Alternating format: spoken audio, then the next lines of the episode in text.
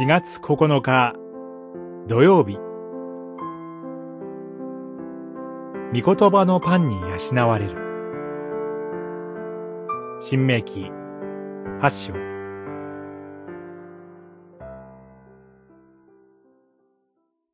人はパンだけで生きるのではなく人は主の口から出るすべての言葉によって生きることをあなたに知らせるためであった。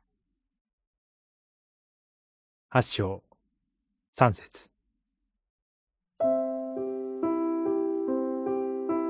アレノの旅は、イスラエルの心を吟味するための40年でした。苦難は、試練だったのです。そしてそこには、重大な教訓が込められていました。三節三章。アレノの試練が明らかにしたことは、人はパンだけで生きるのではないという真理です。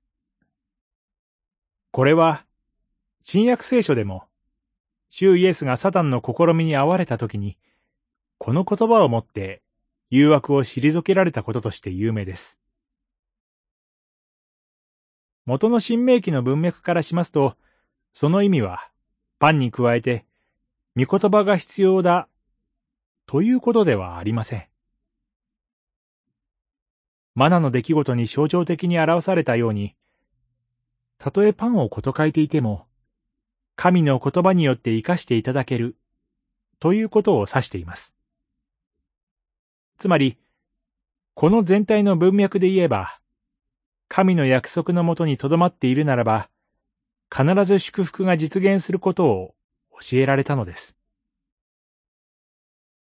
アレノの試練は、苦難の経験であったに違いありませんが、それは、御言葉の真実が明かされる貴重な時期でもありました。私たちが救いの恵みを忘れないという保証はありません。ただ、自分にはそうした罪があることを聖書が教えてくれます。その言葉に聞き続ける限り、私たちは神の約束を忘れることはありません。祈り。主よ。